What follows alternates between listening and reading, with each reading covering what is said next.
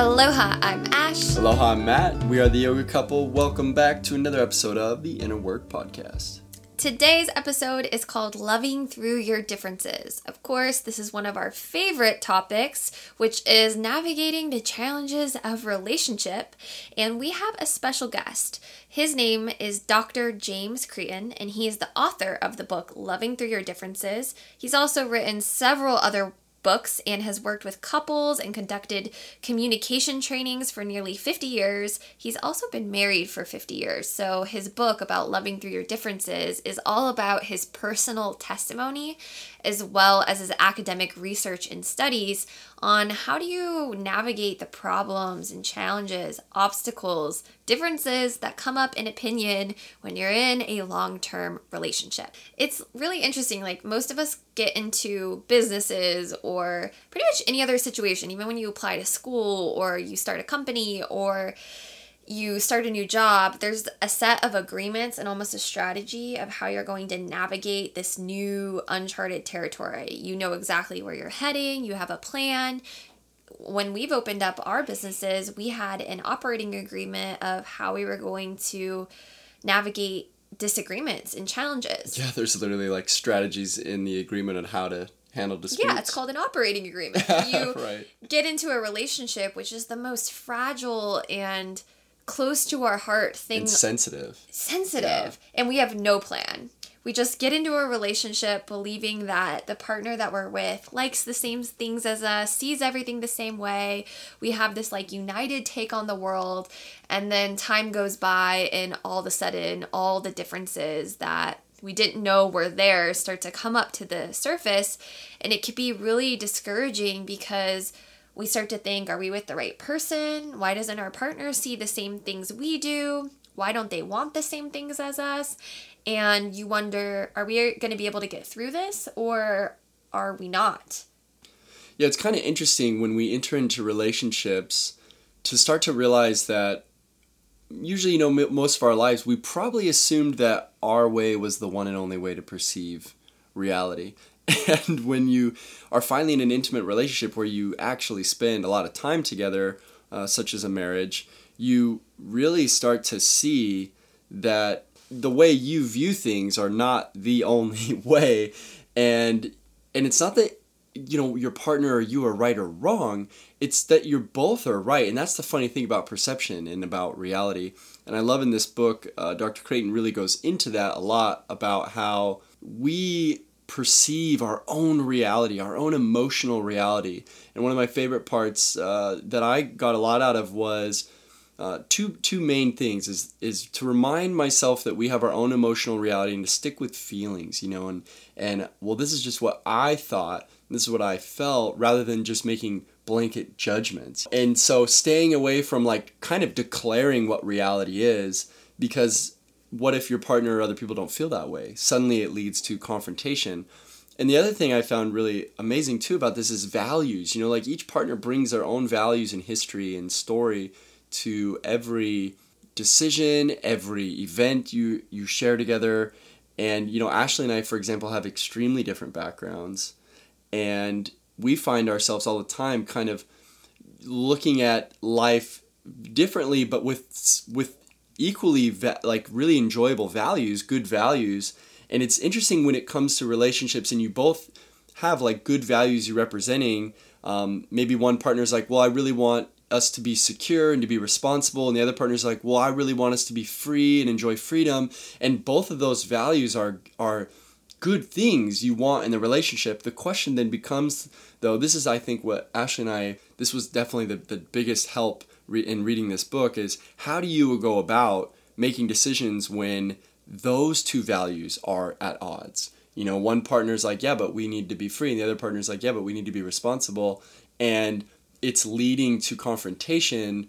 How do we go about finding compromise? And I love this book, really, you know, Loving Through Your Differences goes into that and is extremely practical, right? Wouldn't you say, Ash? Like amazing practical guidelines I found reading this. Yeah, it's like we have all of these things that come up when we're in relationship.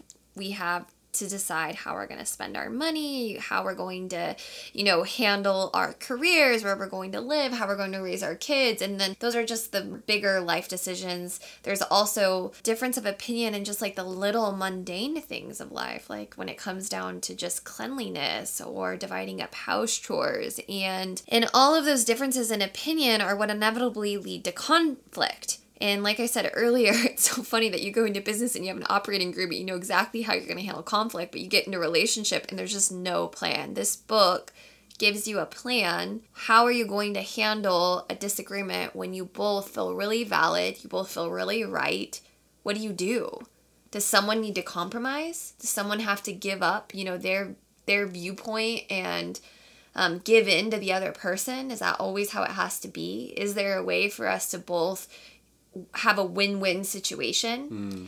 And I think you know, you know, James he's been doing communication trainings for 50 years and he's worked with families and he's worked with couples and he's obviously had a successful marriage for for 50 something years. So his book is really a personal testimony of of how you're going to do this. Hmm. Yeah, so without further ado, let's let's bring Dr. Creighton on and, and get into some of the beautiful gems that he reveals in his new book, Loving Through Differences.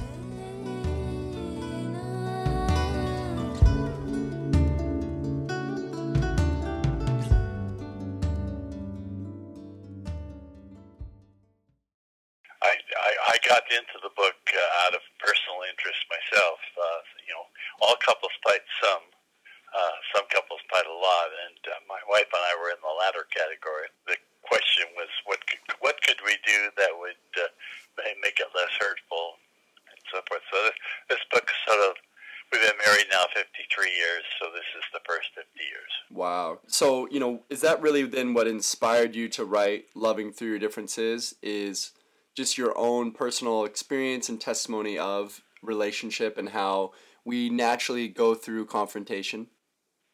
Well, I've worked in situations over the years where couples, groups, uh, even large groups have been in confrontation, and so I've gotten very interested in what uh, what makes things escalate and turn into hurtful kinds of things. Um, it's but there's no question that a, a driving force has been uh, uh, making my own life less painful. The subtitle of the book is Building Strong Relationships from Separate Realities, and I found that quite interesting. What do you mean by separate realities? Well, my wife and I found that some of the most difficult issues to resolve were issues that were based in different perceptions of, of what a situation was. Now, to, to give a very simple example, uh, my wife and I go to a movie, and I find the movie delightful and you know, I thought it was super. And she instead is bored out of her gourd, and she doesn't like car chases anyway. And on we go. It's a fact, or that she was bored. It's a fact that I found it fun. Uh, it's not a fact that it is or isn't a great movie. So, um, and I find a lot of couples get hung up on because of their experience. They interpret something a particular way, and that causes them to feel what they feel. Now, that's important because what I'm saying is that feelings are not just caused by external events. They're external events plus the meaning that we bring to them. Mm. And so that we, we interpret that in, in light of our own personal meanings. That's so interesting and, and I found that so helpful because, you know, obviously when you're entering into um, some sort of dispute, you both feel like you're right. And in a sense, you kind of both are. So I really appreciated um, you elaborating on that in your book. It, it's It's been really wonderful. Well, it makes quite a difference in a dispute whether you're disputing with somebody who's wrong, bad, incapable of arriving at an intelligent judgment and so forth, or you're in a dispute with somebody who has a different set of meanings than you have. Uh, second one doesn't doesn't imply that the other person is somehow a bad person. Uh, you still have a dispute, but you understand that, that they're not coming from a bad place. They're not evil. They're not trying to get you, so forth. Right, absolutely. So, in the first chapter of the book, you explain how we each have an emotional reality of our own. And you kind of mentioned a little bit of it just now, but could you elaborate a little more too? What is this uh, emotional reality that we each have in a relationship? So each, each of us brings our own set of what what things mean, and so emotions are always a product both of the external event and what that event means in your experience. And nobody else has exactly the same set of, of experiences, of ways you were raised, churches you parents attended, mm. uh, military training, et cetera, et cetera, et cetera. And so we each interpret the experiences differently. Yeah, that's been a really interesting thing for, for Mat and I to navigate. Um, we've been together for about five years now, and our upbringings are so contrastingly different. And it's come out in just little nuances of life from how we view like cleaning a dish down to you know really big life decisions and it's been really interesting to kind of pause and and reflect on why we're coming from that vantage point. It has a lot to do with our upbringing and our past, and um, we've we've been navigating our that ourselves. And speaking of all of that, you you encourage us to see our partner then, if we're coming from different vantage points, as our teacher. And we always say this in a really endearing way to each other, Mat and I, like, you're my greatest teacher. How would you, you know, advise our listeners? What practical, you know, wisdom could you offer them to begin to sort of step into that to see their partner as a teacher? Well, it, that's an attitude shift that gets played out in action. If I come out of the movie and say that was a great movie, uh, she's going to react. She's going to say that was a dumb movie. Your adolescents are even liking it, and so forth. Um, what we've done then is I've evaluated the movie. I set a judgment, and I get judgments back. If instead I come out and say I really enjoyed that movie, she can say I was bored to tears, and both are right. And and two two contradictory feelings can coexist side by side. Two contradictory judgments can't. So one of the first steps in beginning to understand each other's meanings is to share feelings rather than judgments. Mm. So I, I enjoyed it instead of it was good. She was she was bored instead of it, it's a bad movie. Just the discipline of doing that. First of all, it reduces the number of fights that get started. But more than that, as you start communicating what you're actually feeling about things, you get clearer on what the causes are. The, the problem with the emotional reality is we've kind of internalized this, this childhood, and we don't uh, don't even necessarily know ourselves what it's all about. And the way you start to begin to rediscover what it's about is to share feelings and then share things you can think of in your childhood or other experiences that have something to do with why you feel that way, and you begin you begin to learn from each other about other possibilities. And the problem is that emotional realities can limit us. We think of ourselves in a certain way, and as we think of ourselves that way, we don't try out things that are outside that definition. And so you can begin to learn from each other ways of interpreting and experiencing life that are different. Right, absolutely. You know, it's interesting too because I've always thought it's it's almost as if we think our view of life is the one and only way and when we get stuck into that it's it's just like you were saying the every statement we make when we start paying attention it almost seems like we're making a judgment statement about everything and uh, when when we start actually monitoring our language it seems just like you pointed out you know I felt like that was a great movie versus that was a great movie. That was by far the best.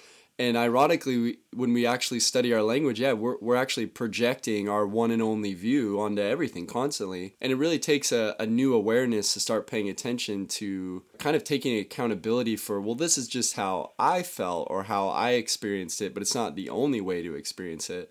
And I think that's something that maybe really gets taken for granted. And I've really enjoyed in the book drawing attention to that. And maybe not everybody has to have the same one as us, and there's something to learn. I really appreciated that too. And it's even a, a step further if you can go to the actual feeling. I really enjoyed it, or I was bored, or whatever. and get off the judgment kick altogether in terms of whether it was a good or a bad movie. Mm. You also um, encourage couples to use this problem solving process that um, you say in the book instead of saying you have a problem or you are the problem you encourage us to say we have a problem. And I really liked this part of the book. Could you tell us more about that distinction between you are the problem and we have a problem? Yeah, because once you, if you start out with you're the problem, you quickly escalate to the point you're attacking the other person. They're, they're to blame for the bad experience you're having right now. Uh, whereas if we have a problem, uh, yeah, we we, we do, but we need to work together to solve the problem. So it's an invitation to jointly deal with the problem rather than an accusation of the other person. Uh, now, there's some basic steps in that problem-solving process that have some other insights in them. Like we keep separate the first step, which is problem identification, from the second step, which is coming up with alternatives. Because what usually happens is after one or two sentences to say what's upsetting you and so forth, you launch into we could do this, we could do that, we could do this, so forth. You're not ready for that. You don't necessarily understand what the real issue is, what the real problem is, and so on. And it's also real easy if you get into solutions to put down the other person's solutions or to get into defending your solution against the other person's solution. So it's his his solution, her solution, and a fight to the death, so on if you in the second step, if you use brainstorming rules, which is that you generate alternatives without without judgment, without comment, and so forth, and you generate lots of solutions. Well, if you've come up with four or five ideas about how to solve the problem, eh, you you don't feel the same defensiveness and need to need to justify that you do if you have your solution and she has hers. Mm. You, you go on there. There there's quite a bit of stuff built into the six steps that I recommend, but frankly, the biggest value we have found was that we had a reference as to where we were in the in the in the coming up with a solution. So if we knew that we were at the gen- generating ideas stage, we knew what the rules were there as compared with the problem definition stage or the uh, agreeing on a solution stage and so on. It provided a framework that was helpful for us. Mm, I, I really like that a lot. This was my favorite part of the book because you just gave such a practical outline on how to problem solve with your partner when you're coming through from different, you know, perspectives. Of course, the book is called Loving Through Your Differences. And I think, you know, this is one of the biggest questions I mean we even get as the yoga couple and and on our podcast is from couples wanting to know how to navigate issues in the relationship. And um, a lot of the time they're trying to and I mean me and Mat you know go through this as well as trying to convince the other person of something rather than um, really identifying you know what the problem is or what the issue is between both people because we might actually have a different issue. And we think we're talking about the same thing but we might not be. And um, this part of the book is just you know for our listeners is the practical application that we're all searching for. And um, you just outline it in such a practical way like step by step this is how you can um, get to a point of resolution. Well one of one of the challenges with with problem solving is that people often get hung up trying to solve a relationship problem with content. So, so you start, you have a family that's uh, got a transportation problem of some kind, and everybody kind of is getting taken care of except mom who has to take the bus, and so forth. And uh, when you get into the problem solving, you get into all kinds of variants of, you know, selling the car you got now and buying two cheap ones or all kinds of stuff like that. When what the real real issue may be is mom feels like she's getting taken advantage of. Everybody's needs get taken care of except hers and so forth. And responding to that relationship issue may be much more important to her than what kind of car she's in. Mm. Mm. I resonate with that a lot. And so when we come across these uh, natural differences, what would you advise as the effective communication style to, to use? Well, first of all, the one rule we talked about already is send feelings rather than judgments. Uh, second part is uh, go into listening mode in a heavy way. and uh, in the book, I've, there's a skill called active listening, which is I found one of the most valuable skills, which is to summarize in your own words what the other person is feeling and thinking and checking it out with them. Mm. Uh, it's a challenging skill. It takes practice uh, to be able to learn and so on. But once you've got it, you'll find it, its application in all kinds of parts of life. My um, the big thing I think is to somehow break the pattern of resistance. Uh, what what usually happens in a fight is every 20 seconds, one or the other of you is telling the other person they're wrong, bad, stupid, crazy. One of the things my wife and I found out we we had a therapist friend who taught us something called the five minute rule. And the way that works is uh, you start to see yourself escalating either one of you can say five minute rule, and if you do, you stop dead on everything. You, all you can talk about is who goes first, and that person then gets five minutes to say whatever he or she wants any way they want, and preferably without any loud body language coming back the other way.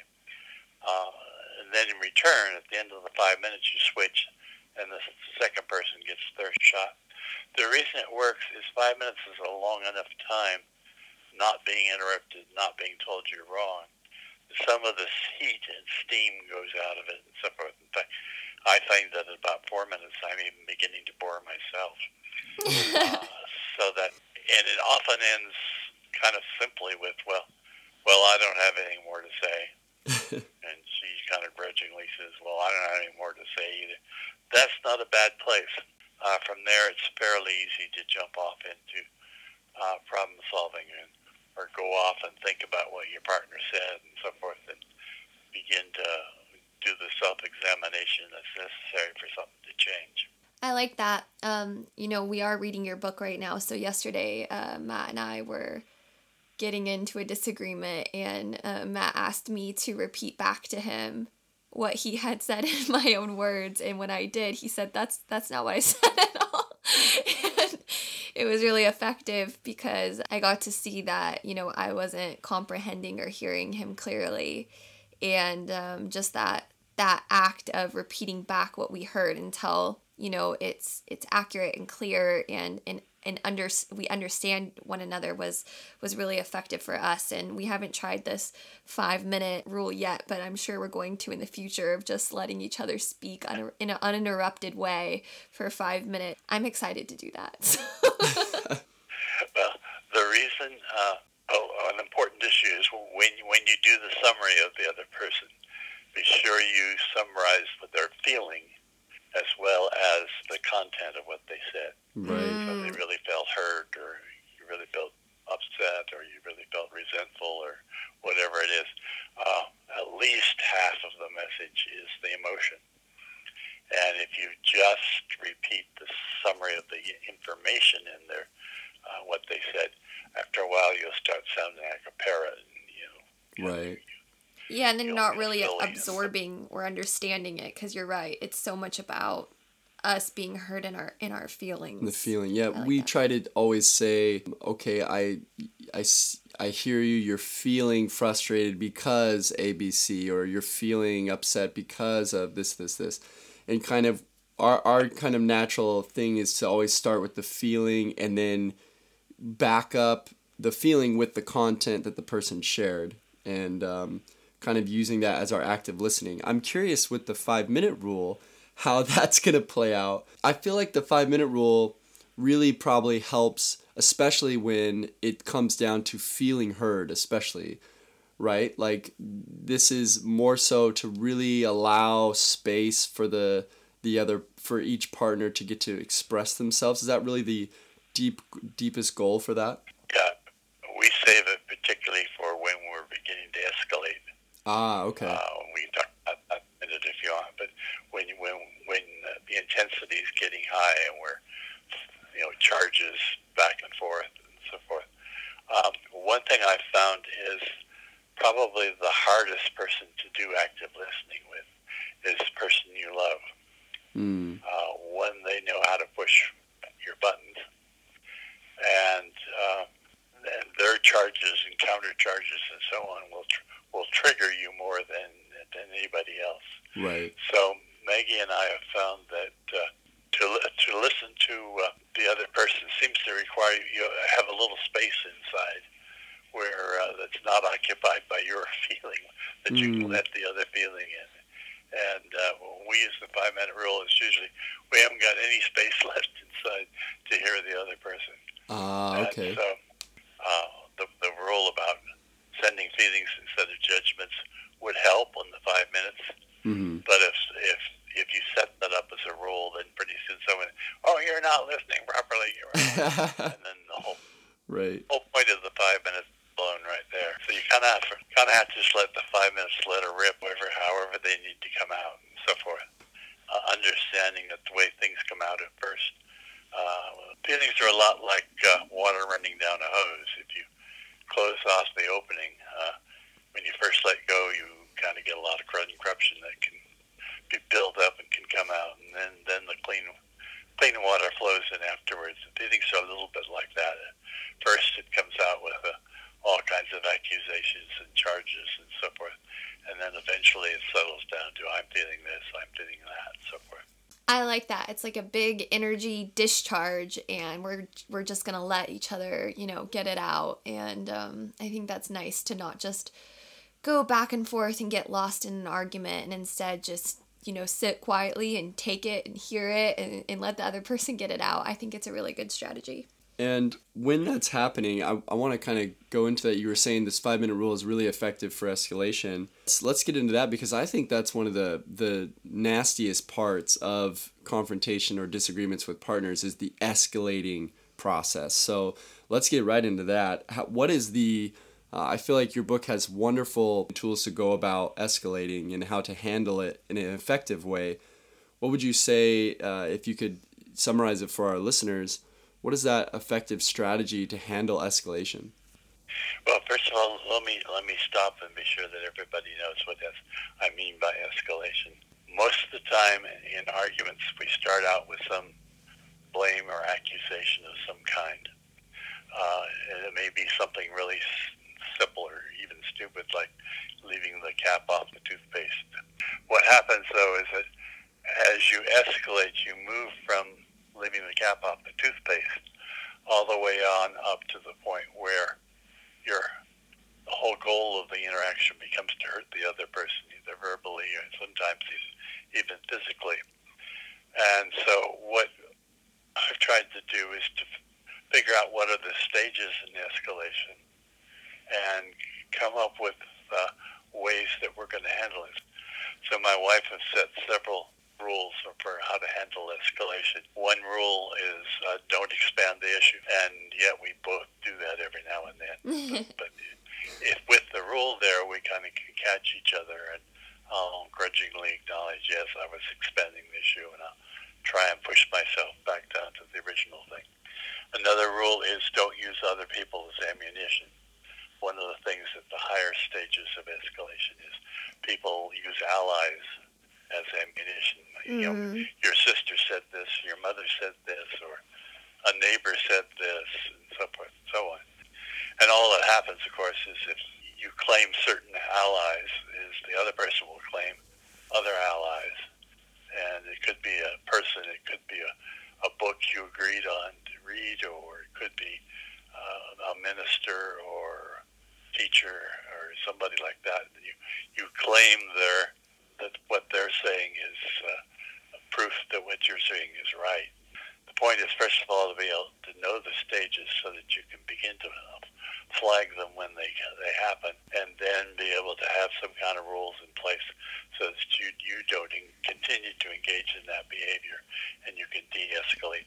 Yeah, that's wonderful. It's so funny that uh, you know with other other things in life, like you go into a business or I don't know any other thing in life. There's there's strategies and agreements, and then we get into relationship and find that we don't really have a strategy at all or any agreement set in place for for how to navigate you know the next fifty years together. So um, this book is so amazing because it it really outlines a strategy for navigating the inevitable disagreements that you're going to experience when you're in a, a, long term relationship or any type of relationship. Honestly, I feel like these tools that you provide can be applied to, you know, parenting, can be applied friendships and even business relationships, not just love relationship. Yeah, I've done a lot of training with it in uh, management training and so forth, and some of the same same principles apply, uh, particularly the uh, how you send your feelings and the listening and the problem solving. Yeah, we've found them really enjoyable to go over, and we're excited to keep implementing all these things. And and on that note, something that I found super fascinating was the discussion on values and value choices. Because this one I think is what a lot of people can really relate to is what happens when you both are wanting to make a decision and both values in their own right are wonderful values, so it turns into this tricky situation. You know, there could be two values getting represented that are totally uh, important and you need to have, but when it comes down to making a decision, wow, it can get incredibly tricky. Uh, what could you elaborate on when it comes to relationships and making these value choices? What strategies can couples use? Well, once again, the challenge is to uh, make things explicit so that you uh, you come to understand what your values are. But say, say uh, it can be easily over child rearing or something like that. Uh, one parent sees the other as uh, setting all kinds of rules and trying to control the child and so forth. And the, and the other parent is seen as permissive and lax and so forth and so on. Uh, there are two goods under that. There's there's a need for order, discipline, and there's a need for uh, spontaneity, freedom, so forth and so on. And if you start out from the assumption that because the other person is pushing to you to be more relaxed with the child and so forth, uh, you're going to see them as the enemy, and the fight is on, or or, or you're seen as controlling and always uh, after the child to set limits and so on. Now, the truth is, both values are necessary. Uh, you need freedom and, and, and independence, and you need discipline and control and so forth. And the issue is really not which one is right, but which one predominates in this particular situation. Because the act of valuing is not an either or choice. It's a what weight or importance is given to one value versus another in a particular situation.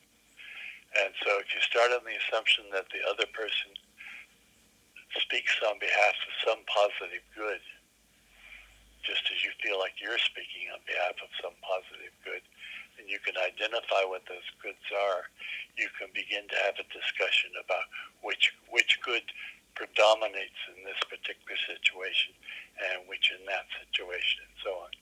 Uh, it's tough anyway, but uh, at least you have a chance at it if you both start on the assumption that the other person is representing some value that's important.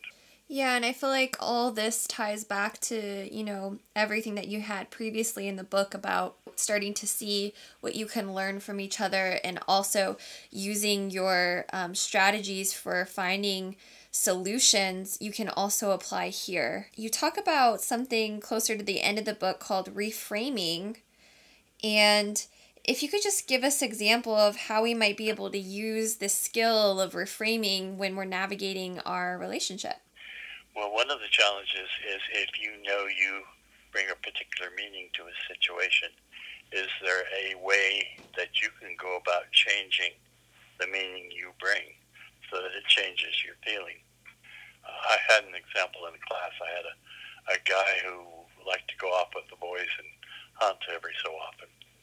And whenever he came home, his wife was, according to him, badgering him with questions like, "Did you do this? Did you do that? Did you go see so and so and so?" And it was uh, to him, it was uh, he interpreted her behavior as checking up on him and the jealous behavior and so forth and so on. When we worked on what what alternative meanings could could explain the same circumstances, we came on the fact that a lot of her behavior was a need for reassurance. And so if the way reason she was asking all the questions and so forth was she needed to be reassured, she wanted to be sure she was loved, so forth. It explained her behavior, but it gave him the option of an entirely different set of behavior, which instead of getting all resentful and upset and angry, he began to try to move move forward in terms of telling her that he cared for her and loved her and engaged in reassuring behavior. Uh, he was able to change his his reaction to her, and that's the whole idea with reframing is to ex- expand your repertoire of meanings so that you get a you begin to adopt meanings that still explain the behavior, but give you a greater freedom of, of ways to act. Mm, expand your repertoire of meanings. I like that. All the things we typically would maybe frame as negative, like you were just saying, like her asking all these questions, maybe would be perceived as say nagging and it would have a negative connotation. But if we actually reframe it in a positive light in, in just saying well in reality maybe she just wants reassurance or maybe it's just her you know showing love and, and care. And i love that. There's a whole list in uh, to give reference for the listeners. There's a great list in the book of just all the uh, you know classic traits that maybe we would view in a negative light um, passivity uh, being combative being oppositional you know and then you have this beautiful other version of that that's the same concept the same emotional energy but in a positive way and it really does help a lot. Um, i feel like already just in the last few days of being more aware of this, I'm trying to expand my repertoire of meaning. Yeah, because Mat Mat loves it because now he doesn't have to think I'm nagging anymore. I'm just it's interesting because I'm noticing you know maybe some negative uh, view, perspectives of say things Ashley will do or other friends and other relationships will do, and instead of getting upset about that, I'm I've been actively trying to expand the meaning and and find a more positive meaning for what that behavior could be. And you're right, it, it does shift the reaction to it. It suddenly is not such a uh, problematic thing. It's actually something that can actually become endearing. I'm finding. that's fabulous. I, my experience is it's hard work to change your meanings, but hard work but necessary. Mm, absolutely. The the one thing I would add is that uh, reframing is not just for other people's behavior; it's also reframing uh, your experience of who you are. Mm. Uh, most of us took on versions of what kind of person we were supposed to be from from parents or other important adults in our lives when we were very, very young. And, uh, you know, I, if I hear a parent telling her child, boy, boy, are you stupid, and so forth and so on, I shudder because I know very well that those kinds of definitions get stuck. And uh, if you want to have a kid be stupid, keep telling them how stupid they are because they're they're learning a, a meaning about themselves. Right. And so we have to do some reframing of our own interpretations of what kind of people we are. Like uh, even simple things like uh, I'm lousy at math. Mm. Well, were you lousy, or is that the feedback you got at a particular age? And maybe there are even circumstances that had somebody helped you out, you might have done just like math and so on. Because you want to have a frame around yourself that enables you to be effective.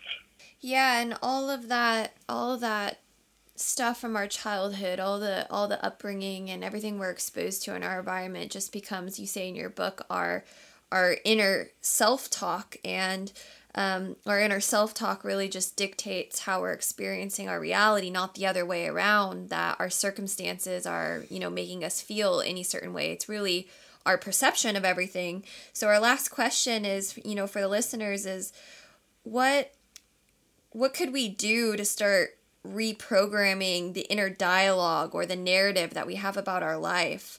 Um, all those negative internal messages we're listening to, you know, about ourselves or about our partners. How can we start to uproot, uproot and reprogram that? Well, you mentioned the self-talk. It's it, it, is something that has proven very valuable for many people, uh, which is you start listening to what you're telling yourself. And uh, all of us have a little inner voice that comments on uh, what we're doing and how we're handling things and so on. So there's an inner voice is saying, boy, was that dumb. you sure could have handled that better, and on and on and on and on. So that, uh, and then these things seem to be learned by rote. Uh, they were repeated often enough that we kind of got stuck with that interpretation of things. And what uh, with self-talk, what you do is you literally try to reprogram the talk, so that when you start repeating negative things to yourself, you begin to uh, cut. I know people. I know some people who actually put a rubber band around their wrist when they find themselves doing negative self-talk. They'll, they'll snap themselves lightly with the with the rubber band just to get the self-talk stopped. And you work on defining phrases, uh, or almost like affirmations, things that tell you that, that I am I am this and I am that and so forth. And, and uh, I've, I've watched guys, because I worked with a bunch of guys who were in trouble with the law because of physical violence.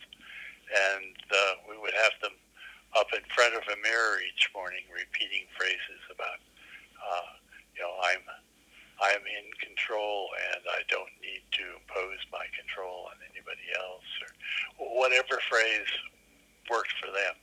It's really important that the phrase you use for reprogramming be something that gives you a lot of a lot of emotional but you can begin to reprogram yourself that way. You can also reprogram with uh, visualizations, um, kind of guided meditation kind of things where you uh, talk to a talk to a wise person in your meditation and uh, get their comments on who you are and what you are and so forth.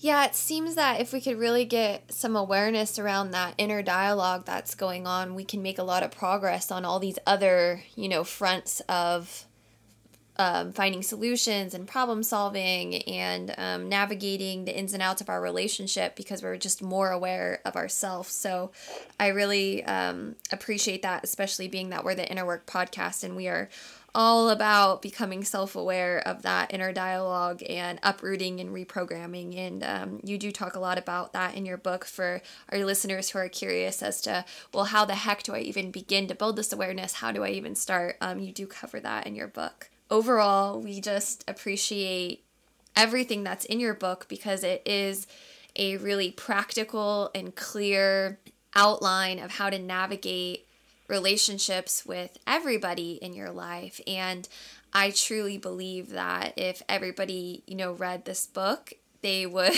avoid a lot of unnecessary suffering. So, um, thank you so much for coming on to this podcast and for giving us the opportunity to interview you and expose more people to to this beautiful solution based strategy of how to navigate you know coming from from different paradigms in a relationship. Yeah and how to love through our differences.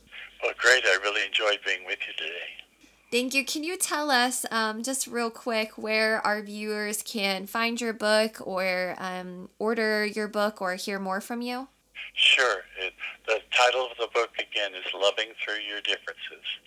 It's published by new world library and you can get it through amazon Barnes and Noble, or IndieBound, which is the Association of Independent Bookstores, uh, or you can get it through uh, New World Library.